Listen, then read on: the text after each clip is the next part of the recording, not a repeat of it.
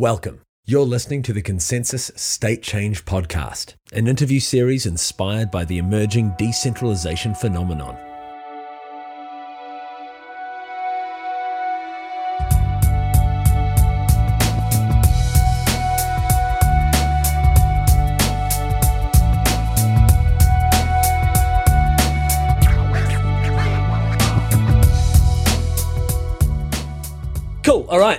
Thanks for joining me, Connor and Mike. Uh, would you guys mind introducing yourselves to our audience here on the State Change podcast and explain what your relationship is with ConsenSys? Uh, so Connor and I were both interns at ConsenSys uh, last summer, in the summer of 2015. For my part, uh, after I was an intern at, at, ConsenSys, I finished my last year at Columbia University. Uh, I graduated, and now I am working full time with ConsenSys uh, as a software developer. So my name's Connor. I'm interning at ConsenSys for my second year now, and uh, I am a big fan of Ethereum. I used to be a big fan of Bitcoin, but I've been brainwashed, and we're here to talk about some uh, some blockchain governance stuff. So, liquid democracy. How about we get stuck right into it? Um, so I'm I'm actually like not a uh, like I, I actually think that liquid democracy is not the most interesting thing necessarily in the forms of uh, like the new forms of governance that blockchains enable. Connor, do you have any actual do you have any actual like expertise in how liquid democracy works? Because I, I have like awareness, but no, I haven't studied it super closely.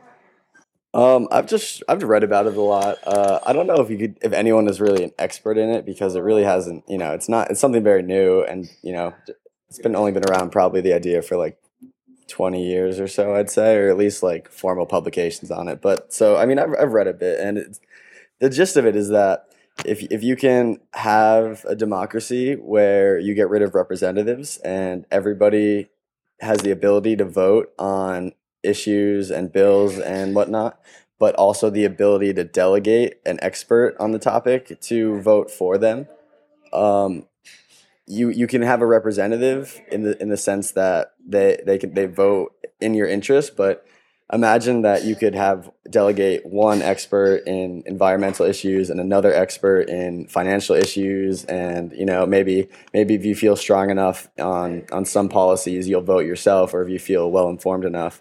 And if that that person you delegate your vote to ever starts voting in like not in your interest or they start getting lobbied by some corporations or something you have the ability to rescind that vote um, almost instantly. And you could then further delegate it to someone else or vote as you wish. So the idea is if, if you can have a system like that that runs securely um, you could pretty much do away with with representative democracies. But yeah so so why, why don't why aren't you a big fan of that mike well, so because uh, I don't think you would actually do away with representative democracy. It's not that I'm not a big fan of it. I, I love democracy. I think people have the right to self determination. Um, but I think that you haven't actually done away with representative democracy. You've improved it. You've made it more uh, efficient. You've made it more responsive. But we can like invent uh, like forms of governance uh, that are like from Mars. Um, now that we have blockchains, like liquid liquid democracy is, is an improvement on something that we already have. Uh, whereas with blockchains, for the first time, we can like have we, we can we can really really like reasonably have like highly devolved global socialism uh, if we want, um, and like there can be you know you can you can be a, a citizen of like multiple um, on-chain states at the same time potentially. So so that's that's it's not that I don't like liquid democracy. I believe in the right of people to to self-determine, but I think there's like trippier stuff out there. So, uh, so that being the case, let's let's take a look at how liquid democracy actually works, and let's have a look at some of these uh, some of these systems of organization from Mars that you described, Mike. Yeah. So I think like um, so so the fundamental thing, like the fundamental uh, tool that is interesting um, is that the way the way governments work today is there is an executive branch which has to enforce the law. Like there are ultimately people who need to like have guns and have some legitimated monopoly on violence, uh, such that they can enforce the rules that society has agreed upon, assuming it is a democracy and not some kind of uh, despotism. Um, in blockchain world, we can basically like we can make the executive branch uh, a staking system. Now they're like so. I'll explain this in the dystopian sense uh, first, because the dystopian sense is actually easier to understand. So imagine if uh, the U.S. government implements uh, like Fed chain um, and like you know people start using uh, federal government's blockchain, and Uncle Sam is going to like preserve some permissions for himself uh, on that blockchain. It might be the case that if you commit, uh, if you are convicted of a felony, the government can just like click a button and confiscate all of your Fed coins, um, which is a pretty strong disincentive, you know, without having to resort necessarily to uh, violence or, or incarceration in a lot of cases. Um, so that's like that's like the dystopian sense. But then, like on the utopian side, or at least a, an, an alternate side, it means that like small groups of people can design their own governments and enforce the rules, or design their own societies and enforce the rules of those societies without having to like have guns and arrest one another and hurt one another. They can all just put things at stake, and that is how they have uh, executive function in their society. Well, to, to your point about like you know the dystopia, the the Fed coins, I think I think any blockchain centrally owned like that, you know, where where one entity can can take your coins at any moment, really like undermines most of the values behind cryptocurrency. But I, I know you meant you know, meant it as more of a dystopia, but but I think that building a governance model um, on on a blockchain like this, it'll kind of it'll dissolve like state lines in a way. You know, I don't think it'll be like one blockchain for for the the countries now, each country as we know it today. You know, I think it'll it'll more grow organically just from like an internet community. You know, and if that over time becomes accepted globally, then then they might be have the ability to allocate funds and to have some type of executive branch. I, I totally uh, agree that um, in I don't know what the timeline is, say hundred years, because I think this is among the more radical changes that we will see as a result of uh, more and more societal functions moving onto blockchains. But say hundred years from now, yeah, I think that people will be able to trivially be members of multiple societies where those societies have executive function to enforce their own rules. Um, those are societies which could look uh, a lot like, um, you know, liberal democracies that we have today. They could also be like crazy hippie colonies where if you are not you know, depositing uh, your your share of corn into the communal granary uh, every month, your your like hippie reputation is going to take a a big hit, and that's like a meaningful thing um, in your society. Like people are going to be able to uh, invent, or people are going to be able to rationalize the things which already have meaning to them today and be able to use those meaningful objects uh, or ideas as the means of enforcement, as the means of like executive enforcement uh, in the societies which they build around those meaningful ideas. So, I mean, that's a uh, that's a pretty that's pretty ambitious, you know, imagining of the future. Don't don't you think, Mike? Yeah, but I think I think the building blocks are there. Like I think uh, we can see that the primitive tools uh, are there. Like, look at the DAO, and the DAO, you know, I'm saying in air quotes, the DAO. It obviously has uh, problems, you know, related to its security and like you know those those those security problems are rooted in like its implementation. But this is just like an, a group of people, uh, like from the general public, who have decided to come together and like put their put their money essentially at stake and live according to the rules of this DAO. So, so one day there's going to be a DAO that isn't a venture capital firm, but is going to be like, uh, you know, a, a, social agreement that you do things in a certain way. Uh, I totally agree. Um, and like, you know, like, like the app ConsenSys is building boardroom. It's, it's a governance structure platform and model for really corporations at first, but you could apply it to you know a nation state, to a, a, the whole global community, and even like smaller communities. Maybe you know maybe like a small town somewhere will be the first type of implementation of some type of blockchain democracy. But I think the the tools will first be built for corporations, and once you can get that the decentralized autonomous corporations running on some blockchain governance model with shareholders voting and and whatnot, I think that'll be a really good proof of concept for blockchain governments. Yeah, I agree. I think the, the tool sets are going to be like exactly the same. There will be no difference in how a for profit uh, DAO is constructed versus how a social DAO is constructed in terms of the tools used. And so, what are the advantages of of these kinds of, of models? I mean, I know earlier earlier, Mike, you mentioned that they were more efficient. What what do you think of the uh, what do you think of the advantages and disadvantages of them? Uh, you know, the the uh, the potential uh, misuse of this kind of technology, and and how do you see those two things stacking up?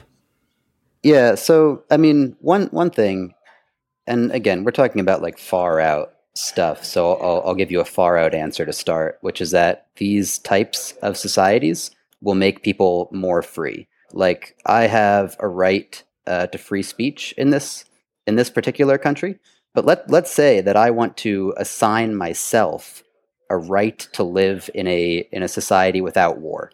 I I I in a self sovereign way want to have that right. I don't want to pay taxes to a government that uses them to kill people. And right now, it would be very difficult for me to actually enforce this right, which I have given to myself. But when it becomes super cheap uh, to to build governments and societies with like uh, almost zero cost executive uh, power, I can give myself any rights that I want, essentially. So it makes people more more free, and that's that's my most far out utopian answer for what's cool about them again, we can we can recreate the societies that we have today and implement them more efficiently. Uh, but we also have space now to imagine things that just weren't possible before. So, Connor, have you been thinking about this stuff prior to your engagement with uh, ConsenSys, or is this a uh, or is this an idea that you you know that, that you discovered while you were here? Well, so I've I've always been uh, a libertarian, I'd say, and I don't want to drag politics into this. This is a totally political conversation. this is a super political conversation. Yeah, that's true, but.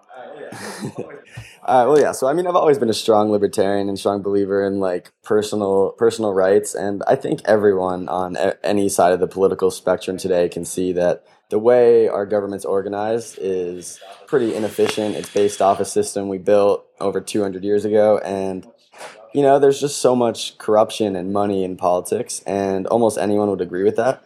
And I just think that it's this is it's a weird time where like crypto anarchism meets like socialism, you know, on the internet. And I, I to answer your question, I, I hadn't really heard of the the idea of liquid democracy until I got involved with like Bitcoin and with uh, Ethereum and and you know read some some good articles on the idea. But like it really it really just stuck out to me because it, it seems like such a good solution to a lot of these issues of corruption that we have today in, in politics. And what what people haven't realized is like the internet is so new and it's it's revolutionized everything as far as you know our business goes our social interactions go.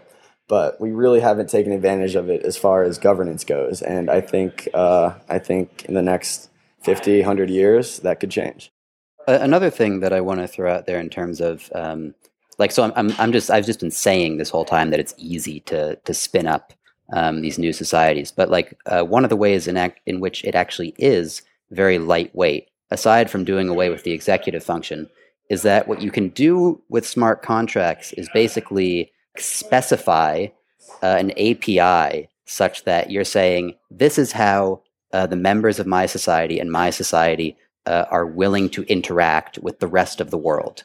And when you specify it as an API, if your society has enough uh, compelling market power behind it, you can let market forces build the society for you. Um, like the model right now is that like we have to say like say in, in the united states you know we come to some sort of uh, pseudo consensus on like this is the, the the the way that we want to live in the world we want to live in and then the government like collects taxes to implement that vision. The way it's more lightweight in blockchain world is we just say, this is the way that we want to live. We have these uh, trusted, autonomous, and immutable APIs, and then market forces can just build that world for us because they stand to profit by it. So, so that's that's the uh, another way in which these societies are just going to be very lightweight and easy uh, to spin up. Like this is just me, but I've always been fascinated uh, by the idea of utopia um, and and utopias. I think there is a plurality of possible utopias. Everybody's utopia is different. My utopia has a lot of grilled cheese sandwiches in it. Someone else's utopia has a lot of video games in it. Uh, and and the reason the reason that I'm excited about this is because I see uh, like a reasonable way to possibly build a plurality of utopias uh, which can live harmoniously with one another. And and I feel like uh, if I or if we can succeed in explaining that uh, to other people, people who are not like tuned into the blockchain yet, who's gonna who's gonna say no to like living in their own uh, utopia? Yeah, well, it's e- it's easy to put it that way. Um, you know, everyone everyone would love a utopia, but you know, everyone has a different utopia, and it it it's all comes down to comes down to how you want to come to that consensus over what uh, the utopia is. But I think there is a bit of a generation aspect to it, but this is still a very niche uh, uh community idea. You know, it's very very small in the grand scheme of things. Like if you go out on the street and ask 120 year olds like about liquid democracy, chances are none of them are going to have any clue what you're talking about. But there is there is that sense in in our generation, I think, you know that, and a lot of that you could see behind Bernie Sanders, um, that they do want change and they do want to fix this corrupt system. But I don't think a lot of people really understand how, and I don't I don't blame them because to really grasp liquid democracy and you know blockchain governance and to understand that it can be implemented in a secure way, you really need to have a good understanding of cryptography. And and I mean uh, more than that, like you know cryptocurrencies and blockchain and blah blah blah. But I think I think as you know, the more generations grow up on the internet um, and are using blockchain technologies without even knowing it in their lives, it could it could change things eventually. I guess. Yeah. So so in regard to uh, like younger people uh, getting this and older people not getting it. So I'm 24. I'm not that old. Um, but uh, I recently went to um, a, uh, high school here in New York City to help them out with a hackathon, and I was I was teaching the kids there about how blockchains work, and they got it so fast. Like I was talking to them for like 90 minutes, and at the end of 90 minutes, they were throwing ideas at me that I had never heard before, and I'm around this stuff all day, every day. Like the younger you are, the faster you're going to get it, and the more creative you're going to be uh, with it. And and what's uh, interesting about that is that it happens to be a fact uh, that as people get older, uh, they start to die, uh, and then political power shifts to the younger generation. Uh, so, like, it, inevitably, young people take political power because they're the ones who survive. Um, but it, they have to become old yeah. first. Well, they don't have to be that old. They just have to be old enough, old enough to like exercise their rationality, and old enough for the older people to have died. yeah, well, with modern medicine and, and immortality, uh, that could be an issue. That'll add a whole new dimension to to all of these politics, which I cannot foresee. Really, Mike? You can't. You can't. For is something that you can't foresee. This has to be one of. Uh, this has to be a, very, a rare moment. Uh, well, I won't. I won't say I can't foresee it, but I, I haven't uh, taken the time to look into my crystal ball uh, yet. So, so ask ask me next week. I'll tell you exactly how it's going to play out. Okay, hey, cool guys. This has been fantastic. I'll uh, I'll let you go. It sounds like there's a whole lot whole, whole lot of stuff going on over there. But um, thanks for uh, thanks for joining me. This will be a great episode. Certainly. Thank you, Arthur. Yeah, thanks for having us. That was a lot of fun. Have a good one. Thanks for listening to State Change.